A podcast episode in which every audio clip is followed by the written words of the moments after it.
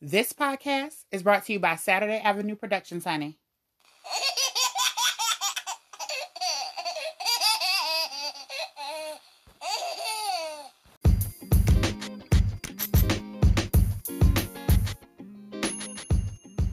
Everybody, this is your girl Pamela Roxanne, and you are listening to the Pamela Roxanne Show. This is an exciting episode, you guys. This is Adam Lippe. He's a creative, he's a writer, he's a producer, he's a director. He made this movie called Wait, Wait, Don't Kill Me. It's gonna, it's, it's, it's pretty fun. It's pretty freaking fun. It's uh, actually kind of similar to what's going on right now with the COV thing and the um coronavirus. I, I really uh hope that you guys are staying safe during all of that during the pandemic. I hope that everyone's at home. I hope everybody's wearing gloves and masks and all the things that keep you safe and able to hug and touch your loved ones. All those things. I wish all those things upon you. And back to this the meaningful episode today. It's Adam Lippe. He's amazing. You guys stick around. But right now, right now, now, get into the playlist. The playlists are only available on Spotify. If you type in Pamela Roxanne, you'll see a lovely cartoon of me. I think it's lovely. You might think it's lovely as well. You click it of all things. You click it and then you enjoy all the jo- all the uh, jams, all the wonderful playlists. I have 90s, I have hip hop, I have rock, I have all types of R&B. I have music I guarantee you that you have not heard. I have the newest, I have the oldest, I have everything. So head on over there. And one of the songs from one of those playlists are going to be playing right now.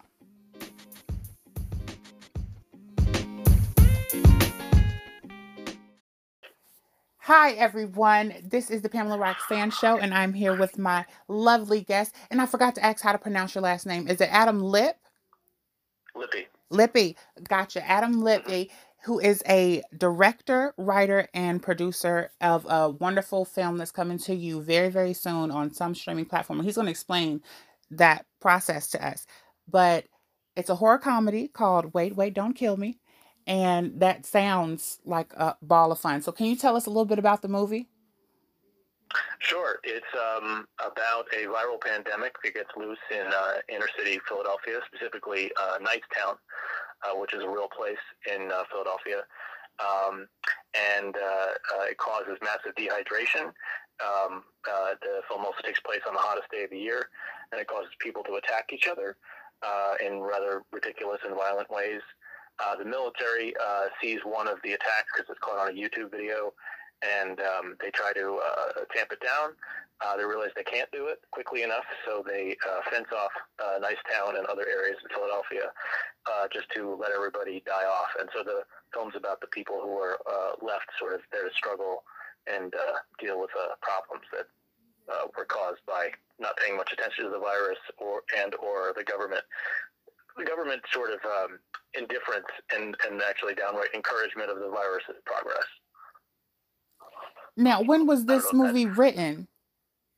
Well, I wrote it in 2013, 2014, um, and we shot it in 2015 and 2017, and then post production ended literally about two weeks ago because. Uh, when you're making a low budget movie, you have to wait on people's schedules all the time.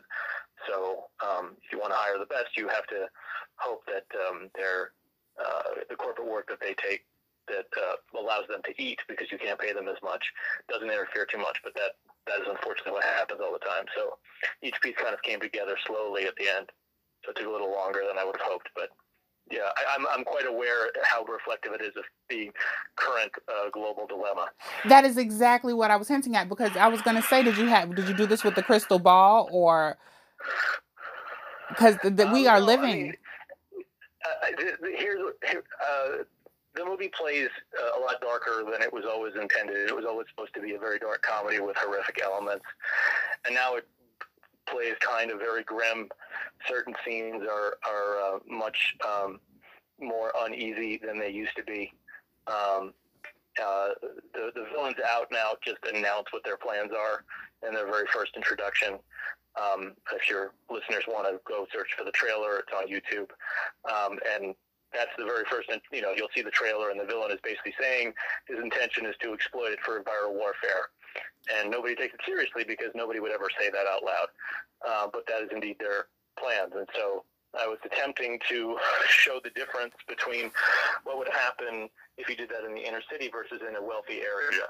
Um, and um, as you probably know they would more than likely let that happen in a poor area and just let it fester. But once rich people start to get affected by things, that's when everybody cares. Very uh, true. Which is, what we're going through right now is when they when they realize, oh no, coronavirus can can kill anybody for any reason. Um, you know, because there's you know no matter how wealthy you are, you can't always protect your health. Um, they're going to get scared. So it is an unfortunate coincidence that my film was finished in the last couple of weeks.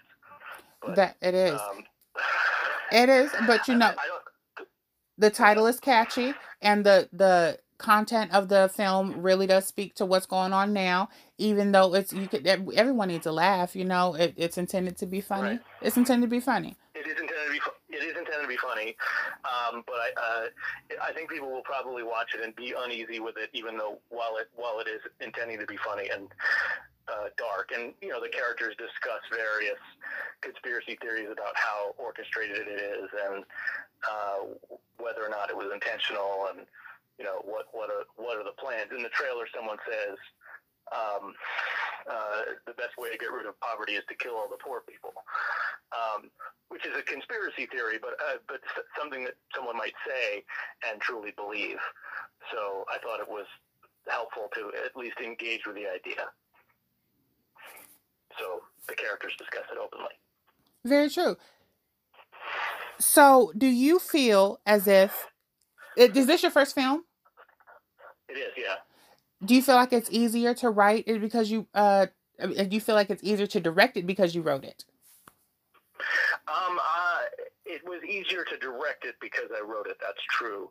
Uh, it, it was very complicated, probably way more unnecessarily complicated than I why anyone would make a first film like this with 40 locations and 45 speaking parts and 150 extras and doing it through SAG and um, uh, just endless complications and you know financial constraints. And uh, it, it, I wrote it not intending to direct it and then I realized no one else was going to make it. And there's lots of scripts that get written that uh, are perfectly good or entertaining that will never get made because nobody has the money or has the clout to do it. And, you know, I raised the money, but had to shoot it in shifts as I would run out of money. So it's not something, I didn't go about it necessarily the right way. Um, uh, my next film is really just three people in a room screaming at each other, probably for about one fifth of what this cost. Um, but uh, I guess I got a lot of production value because I shot it in Philadelphia, and the thing in Philadelphia is that there's uh, Pennsylvania has a very very low um, amount of, of money dedicated to tax credits, so it means that very few productions are shot there every year, um, which means that it's easier to get locations because there's no productions, but it also means that um, nobody's necessarily interfering or interested in your film making making it easier to get locations and making it easier to get actors, but there's not really much of a huge industry because there's no reason to make a movie there if you can't get a tax credit. And the restrictions are, are much more strict than they are in other states. Um, I don't know how much you want me to get into the weeds about explaining about tax credits or the benefits therein, but you're you're in North Carolina, right? Yes, I am. So then you know, then the tax credits are pretty good in North Carolina, right? I, th- I think they are for film production. I'm not so, sure at all. Well, I think they have a, a, bunch of productions there. You know, it's not as good as they have it in Georgia, um, which is why all the productions are there, or obviously California. But that's why um, usually what used to happen was um, anytime a state would, would be in financial distress, whether like after Katrina or um, uh, in Michigan, um, they would offer huge tax breaks for filming. Um, and that would last as long as, as, it, as, as they could manage it before some other state would compete and they would lose the the uh, the war essentially to gain the productions as much as possible but I don't remember the reason that North Carolina was so big. But Georgia just offers a huge tax credit, which is why I think all the Marvel movies are made there. Ah. I've got that right. So the more you well, know. The Walking Dead, the, the, Walking Dead is certainly made there. There's a lot of TV made in Georgia. Um, but anyway, sorry, I don't know if that answered your question about. no, no, no. You're good. You're absolutely fine. Um, whether uh, so, yeah. So I wrote the script not expecting to make it, and I, I made it enormous in size. It's really basically writing a fifteen million dollar movie that then you've got to figure out how to finance, um, uh, and then make for peanuts. Um, and then go, all right, well, what do I need here and what, what don't I need in the script? So the first draft was, was 144 pages, which is an absurd length for something like this because it's basically supposed to be a minute a page. So that would make a two and a half hour movie. Um, so uh, by the time I got down to the shooting script, which was 98 pages, you know, that was a little closer. And then the final movie runs 102 minutes with the credits. So it was about right in terms of that. Um, so it made it easier in terms of knowing what was always intended, um, but it didn't. It also makes it hard harder to cut things because you're more fond of them. If that helps answer the question, because you're like, well, I really like this, but then you have to think, well, in the grander scheme of things, is it a good idea to keep this in here? You know, what what point, thematic or otherwise, am I getting across by keeping the scene just because I think I, I like the way that it's written? And you have to cut things that you like um, just because it's hurt, it hurts the pacing. Uh, if you leave it in, there's a couple of scenes that I wish I could leave in, but it would make the movie very bloated and slow. Um, so now it's a very tight 96 minutes pre-credits, um, and I'm I'm thinking I'm thinking most people would find it just overwhelming and exhausting, but maybe that's a good thing. I don't know. Are there movies that you would watch, or maybe scenes from other things that you would watch and try to use their editing techniques or even directing well, techniques? Yeah, you, you, you always do that because you know everything is, is borrowed from somewhere else. So I I was most influenced by um, a couple of different things. One was a Peter Jackson movie called uh, Dead Alive, or in other countries known as Brain Dead, which is a very very gory zombie movie. Now, Michael's not a zombie movie, but it's close enough. Um, and the other is a, a Jonathan Demme movie from the 80s with Melanie Griffith and Ray Liotta and Jeff Daniels called Something Wild, in which the it starts with a black comedy and then becomes a thriller and then a sex comedy and then back to a thriller and then kind of a high school reunion movie and then back to a thriller and it just keeps changing over and over and over. And you would think that wouldn't work, but I was, you know, I thought what I like about this movie so much is how fond he seems the, all the characters. So a lot of work went into the script in terms of making each, even if someone appears for like two lines, just kind of giving them enough backstory where they've got some, the actor has something to work off of. So I was thinking of that kind of thing, even though that's not where you go, oh, okay, you're making a virus, viral pandemic movie. You're, you're, you're going to emulate something wild or Boogie Nights or something like that. But it's really more of a tone, a more of a, a mix of goofy and thrilling and over the top and serious and just kind of flipping back and forth. The movie kind of does that at will. And I, I mean, it's up to a viewer to decide whether any of it works. I don't really know. When you're so in in the head of a movie for this long, you lose all objectivity. You don't know whether it works anymore. You hope it does, but you you can't tell because I've seen the movie in parts or in a whole more than a hundred times because I've been involved at every stage, from you know editing, sound mix, all of that stuff. So yeah, I can't even. I, I don't even know if it's good anymore. I'll, I'll just say for the sake of promotion that it's a great movie. It is a great movie. I saw I saw the trailer and we did talk about the trailer for just a second, but I do want to say that the trailer for the movie looks exciting and good. Well, uh I, I like uh I wanted first I, I do like the production of it all. The the cameras look nice, the scenes look nice. Like you did mention that uh but what I do want to know is explain the disease in the movie to me. Because sure. it says that it was it. Go ahead. Oh, I'm sorry. It, it, I remember the uh, guy saying that they crave water. Right. Okay. It, so it was it was it was based on uh, viral meningitis initially, and then I just decided, well, I get to make up the rules on how this works. So there's animated segments in the movie that explain how it works, but the idea is because the film takes place on a 95 degree day, everybody is already sweating um, and meningitis makes you sweat. And the idea is it causes within the film this is explained, but basically um, uh, it causes you to kind of sweat out your insides very very quickly. and people crave water to a degree in which they would have to constantly hydrate and they can't actually keep up with. And because people are mostly water, they go after other people. And as one of the characters says in the film, you know, so why are they, you know, going after uh, people instead of the nearest water fountain? And the guy says, well, you know, around here, um, uh, people are more abundant than water fountains. Basically, explaining how something where where you're in a very densely populated area there's going to be more people than water fountains, and so your your closest way to solve your problem of being uh, eternally thirsty is to rip apart a human being, and then eventually it kind of you know you don't have enough liquid, you can't keep up, and then you might pass out. See that that's not a concept that we've seen today. Uh, that I don't I don't think it can be compared to any other uh, doomsday movie or zombie movie or anything like that because that's unique to itself right there. But we're gonna well, head. And the difference is, I, I don't. I, uh, I, I wanted to differentiate from a zombie movie because these people, once they're dead, they're just dead. There's no coming back from it. This is just like the last gasp, and then people are just caught unaware that that's what they're supposed to to deal with because um, they don't know what's going on initially. The first section of the film, the locals don't know what's going on, but but the the, the government does. Okay, we're gonna head into like a quick break, and then we're gonna come right back and talk more about the movie and talk more about your experience being a director, writer, and producer of your own movie. And we're gonna get into the Pamela Roxanne playlist that are gonna play right now for you guys. If you are listening on Anchor, then you can jam out and uh, you know hold hands and jam. And we'll be right back. Hey, honey, you trying to start your business? Are you entrepreneur? You entrepreneur, honey? You entrepreneur?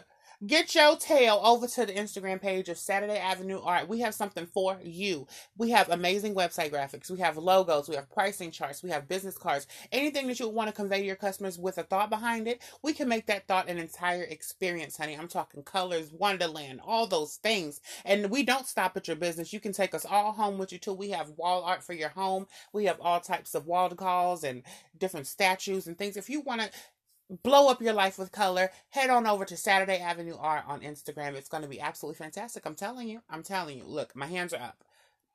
I've done all I can do. Let's get into the show.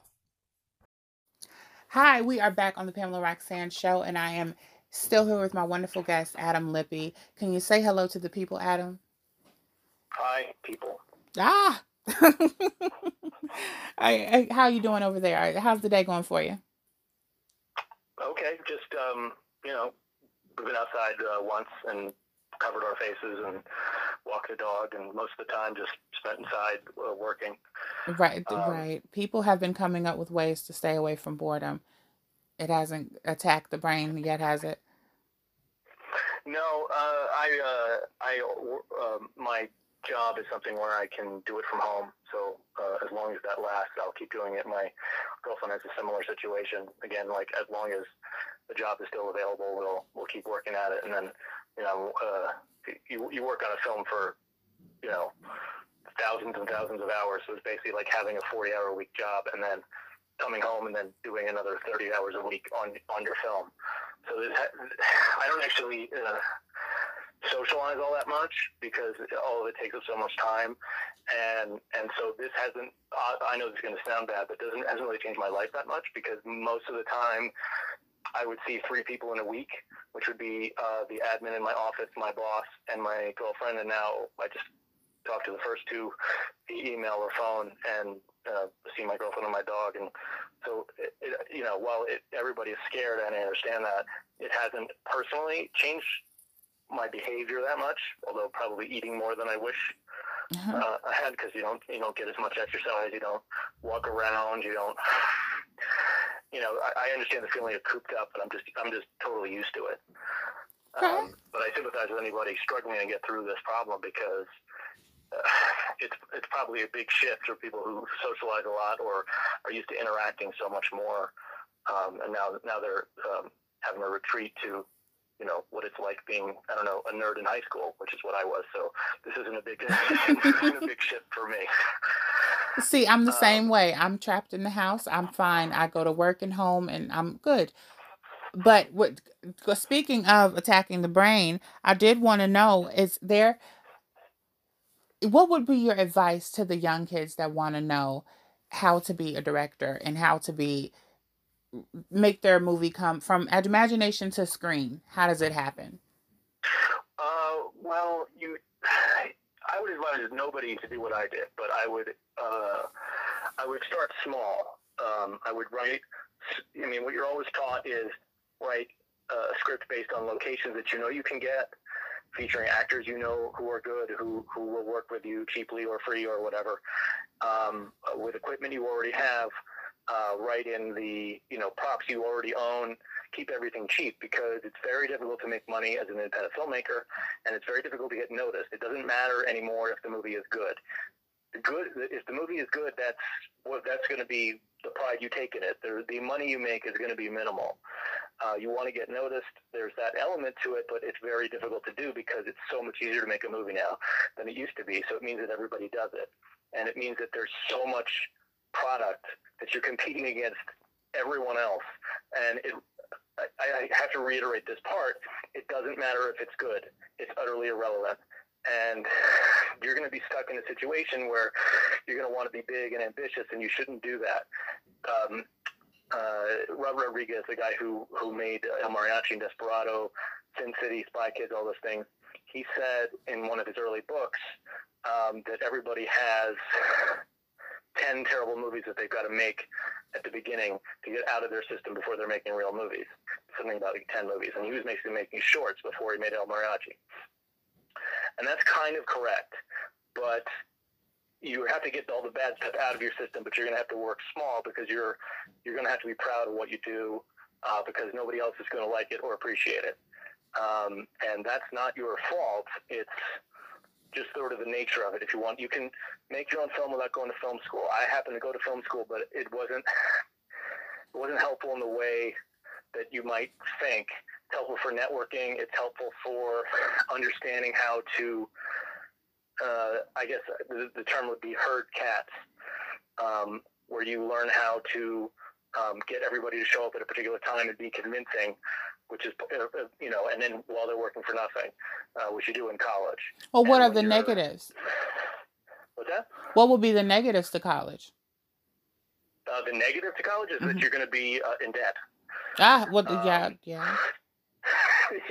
The, the film school doesn't really have a ton of value except for the networking part. But then I don't really believe as America uh, in America as a meritocracy anyway. I just believe it as nepotism and networking. So if you want to look at it that way, that's fine. If you think that's worth the two hundred thousand dollars worth of student debt that you're going to acquire, maybe you, it is. Maybe you end up with an internship and you end up in Los Angeles working for some script reader and you move up the ladder. But honestly, do you think it's worth it? Middle. What's that? Do you think it's worth it? Um, not now. I don't know. Um, I think because you can do it on your own, um, it's not necess- not necessary. And I think it takes a certain personality type to get through all of the the no's and the naysayers. And it's not that they're wrong. Um, the naysayers are right in a way because you're not going to make any money initially, and you are going to make terrible things. You just have to keep fighting through that instinct, and you have to develop good judgment in what you're doing. Uh, because your judgment's going to be really terrible at the start because you're going to believe what you're doing is great and it probably isn't um, because you don't know any better at that point. Uh, so you need to practice and you need to get stuff that's terrible out of your system before you either age into knowing what you're talking about through experience or you surround yourself with good crew who can you know help out your poor judgment uh, before you develop good judgment i don't know if that helps uh, I believe in that. I, I always say, I always say as well, practice makes perfect. And I have an art business aside from the podcast, and I always I, I always in when I have a client, I always tell them that whatever we talk about or whatever we discuss can always be built upon and expanded and brought into something way better. Even if we get something really great, it can always be turned up to eleven thousand. You know. Right. That's true. But you have to realize that you at the beginning do not know what you're talking about. Not you personally, obviously. I mean, the filmmaker when he's starting does not know what he's doing. Right. They'll come um, to me and, they'll say pink flip flop, or you know, you know, and you will talk right. about it until it turns into a bird, and you know, things, things, right. you know, in the beginning stages of things, and I think with a lot of things, are, are just like that. So. Right.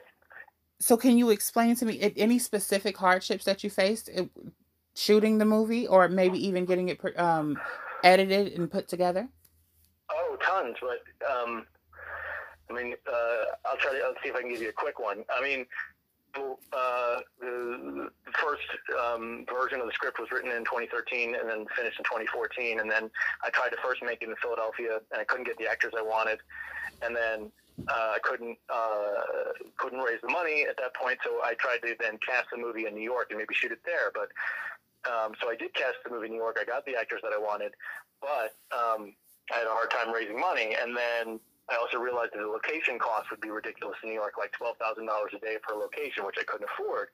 And so um, I eventually raised some money, and then we just shot the movie in Philadelphia the next year by taking the uh, getting Airbnbs for the cast and um, busing them back and forth between New York and Philadelphia, even though because most of them are from New York, and then just shooting it piecemeal.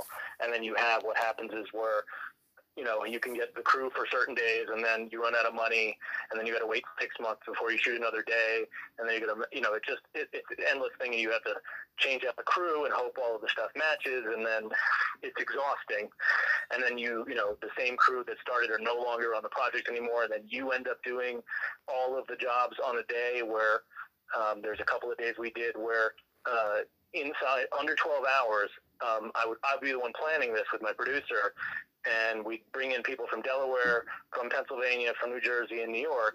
And in under 12 hours, we'd shoot 18 scenes on 10 locations with about 20 different extras and four actors. And you just move from location to location, just drive every little place, and then you shoot the little bit of the scene that you need. And then, you know, you all all it was on set was myself, two actors, maybe three depending on the scene, uh, two cameramen, a sound man, um, and the producer would be roaming everywhere. And so I would be functioning as the assistant cameraman, the script supervisor, the assistant director, the makeup person, and writer, producer, director all at the same time, while also in between takes buying bus tickets for people so they could get home when we were done with their with their uh, stuff for that day. And to keep all the focus is nearly impossible. But oddly, most of that stuff ends up in the movie because you're it was things that were just mandatory to tie plot points together. So all of it is a struggle. And I can't tell whether it's worth it. I learned a lot of stuff, but mostly I learned don't ever do it this way. Um, so I guess my advice for anybody would be, yeah, start really small. And so if you screw up and it ends up poorly, you you only give you know maybe spend five grand on it or something like that until you can maybe raise the money or you maybe have some element to it that you can show that that other people might be interested in future giving you money. But realize the distribution is, is its own animal and that's much much harder uh, than just okay give it to a distributor and they'll put it out and they'll market it because they won't. Uh, if you've made independent film you've got to figure that part out yourself. And most distributors are going to rip you off um, you're going to end up just basically giving them the film. They will not give you any money for it up front, and then the back end money they'll hide in marketing costs. So you've got to do your own research on how on the the best way to market your own film and distribute your own film. Because just getting a distributor is very easy if you've made a certain kind of film. Because I made a horror film, I can go to lots of distributors. It doesn't matter if it's any good. It just matters that it exists and that it has violence in it, that it has nudity. That's all they care about. So if you make a film that's big budget and it's like a, a you know, uh, or well, say big budget, say more than fifty thousand dollars. If you make a more than fifty thousand dollar movie that's like a romantic comedy, well, they're probably not going to buy that. There's very few movies that they'll buy just whether they're good or bad at this point. And one is a Christian film, and the other is a horror film. So if you can fit into those parameters, you're fine. But if you decided to spend your money and your time and years making a period piece on a low budget, it'll probably never get distributed, and you're going to upload on Amazon yourself, which is not a good idea uh, because the payout on Amazon Prime is one cent an hour. So if somebody watches your two-hour movie, you will get two cents for each person that watches it. And I realize that's a ton of information all at once I just spat out, but um, hopefully that it was not uh, too dispiriting for anybody listening to it. I'm sure it's very informative to someone who really wants to direct and wants to be in the like the positions that you're in. I'm sure that was very very helpful. And before we get out of here, I do want to ask you about sending your content to different streaming platforms and any the things people should know and things that you could have done easier. I, I don't. I'm not sure. Tell me all about it. Okay, so uh, one of the things I'm in is a Facebook group called Protect Yourself from Distribber. And the reason I'm in that group is before I was finished with production, I spoke to a company called Distribber. And Distribber is what's called an aggregator. And there's many companies that you have this, that you have to, if you want to get your material onto, like Netflix or Hulu or iTunes, you have to go through what's called an aggregator. Now, what an aggregator does is they you pay them per platform, say eleven hundred dollars, fifteen hundred dollars, whatever it is, to get on iTunes, Netflix, blah blah blah, all these different places, and then you either provide captions or you pay them to make closed captions or subtitles in whatever language is necessary, English always. The problem was that there was only five companies that did it at the time, and Distribber was one of them and they uh, they shouldn't be handling the money, but they were handling money. So the money would go through them, through them as a middleman, and they did whatever they did with their money. But last August and September, they basically ripped off film, thousands of filmmakers for millions of dollars. And this was the kind of this was the company that you were required to go through to get on Netflix, Hulu, or iTunes, and a couple other places. So it put it made it a lot harder. And then everybody wanted to get their movie up on Amazon, so Amazon lowered all their rates. So you have to watch what contracts you get offered, as well as know everything about aggregators, um, and know who's who you should avoid, who you should go with. Um, I'm experimenting with it. I'm going. I'm talking to lots of different distributors. You can go with individual streaming platforms. You might want to go uh, on a, a place like Tubi if you can get there um, in which uh, they don't charge the viewer, but they put commercials in your films. You have to figure out where you want the commercials to go into your films, and so they they'll pay out a little, you know a bit better than Amazon, but um, uh, you're not going to make a lot of money either way. Um, there's kind of a cap on how much money you could you could make through self distribution, and even in this sort of low level distribution um, before any you know big distributor like Lionsgate or you know, Neon or any of the, you know, places that might put out a horror film or a genre film as such. Um, there's going to be limits on what you what you can make uh, financially wise, which is why you got to keep your budget very low. Um, so because there's all these elements, and you have to know about um, foreign distributors, and you've got to know about things called minimum guarantees, and which is how much money you're going to be offered um, up front, which is usually going to be zero unless you have a famous person in your movie. Now, the likelihood that you made an independent film and you have a famous person in your movie is pretty low. So I would throw out that idea of making money up front. So anytime you make one of these movies, assume you're not going to make any money that you did it for yourself and that you did it uh, because it, it was it was for you only, and maybe the people who were involved in it, because that may end up being the only people who see it, and that's not your fault, and it's not because you did something wrong. That's just the nature of the business right now, which is going to completely change and changes all the time, about once a month. You've got to keep up with what all the trends are. But now that we're going through a pandemic, and all these movies that we're playing in the theater are on streaming services inside two weeks, who knows how long this is going to go?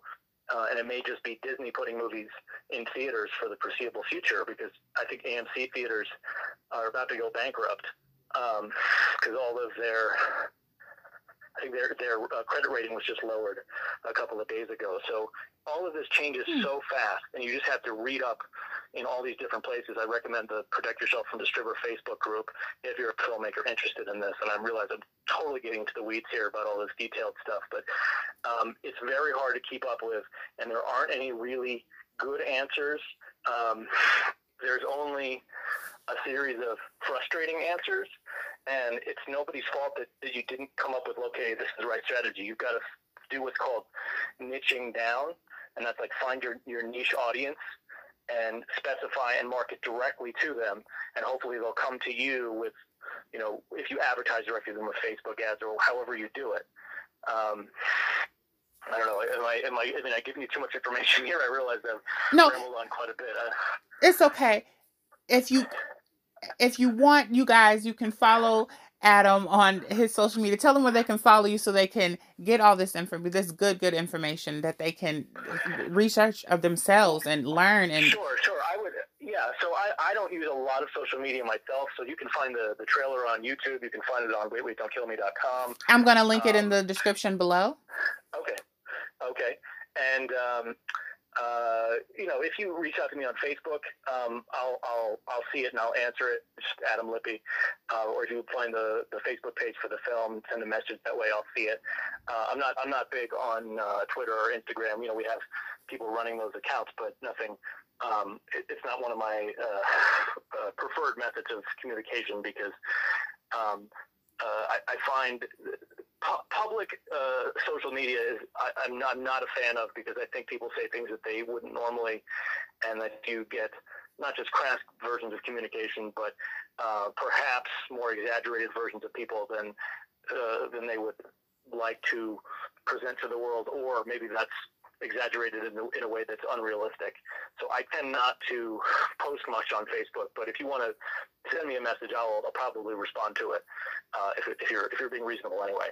Uh, I don't mean to be off-putting. It's just uh, uh, I was in early on the social media and realized sort of its toxicity back in 2009, 2010, and and I didn't move away from it per se, but um, I just saw that it wasn't uh, much of a benefit to engage in it so much. But I'll have conversations with anybody. That's fine. All right, we'll send a message within reason. You heard it here first. Okay. and we will talk to you guys next week. And actually, this is Pamela Roxanne week, so there should be more content following this. Where we this is either one day this week, I don't know. Where I'm going to send you the air date information. You stay on the line, Adam, and I'm going to say goodbye to these okay. people in my house.